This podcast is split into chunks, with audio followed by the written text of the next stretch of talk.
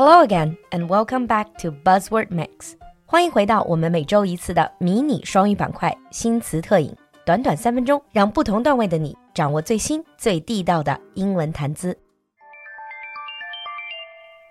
In today's Buzzword Mix，在今天的三分钟新词特饮里，our buzzword is click farm.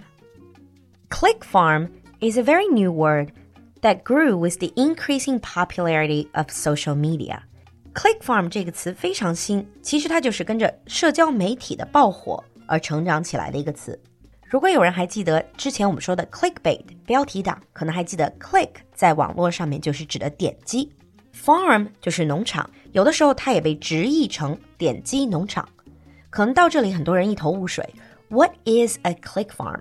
Well, click farm is usually a large group of workers who are hired, usually at a very, very low wage, to click on paid advertising links.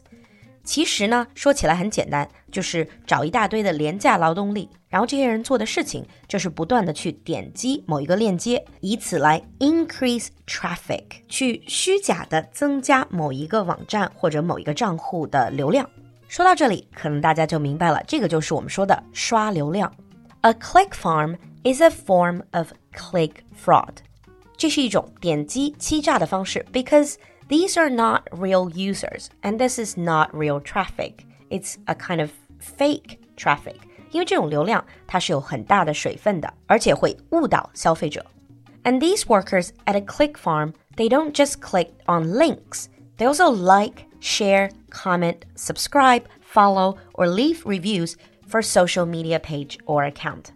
除了点击某一个链接，他们还会做一系列的事情，比如说 like 点赞、share 分享、comment 评论、subscribe 订阅、follow 关注、review 评价，所以是一整套的一个操作。To pretend to be real users, leaving real digital footprints. Why do companies use click farms? Well, these click farms enable companies and individuals to buy social media influence。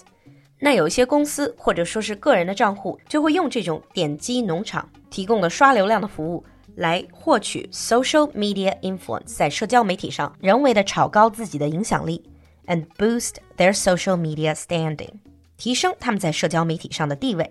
Simply by manipulating the algorithm and faking engagement to create visibility.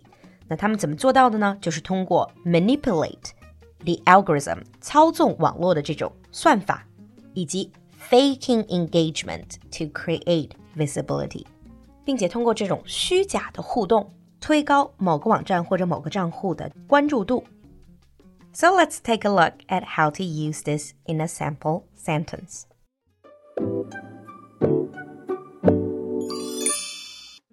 Sample 1 the demand for click farms has been increasing because more likes equals more visibility online.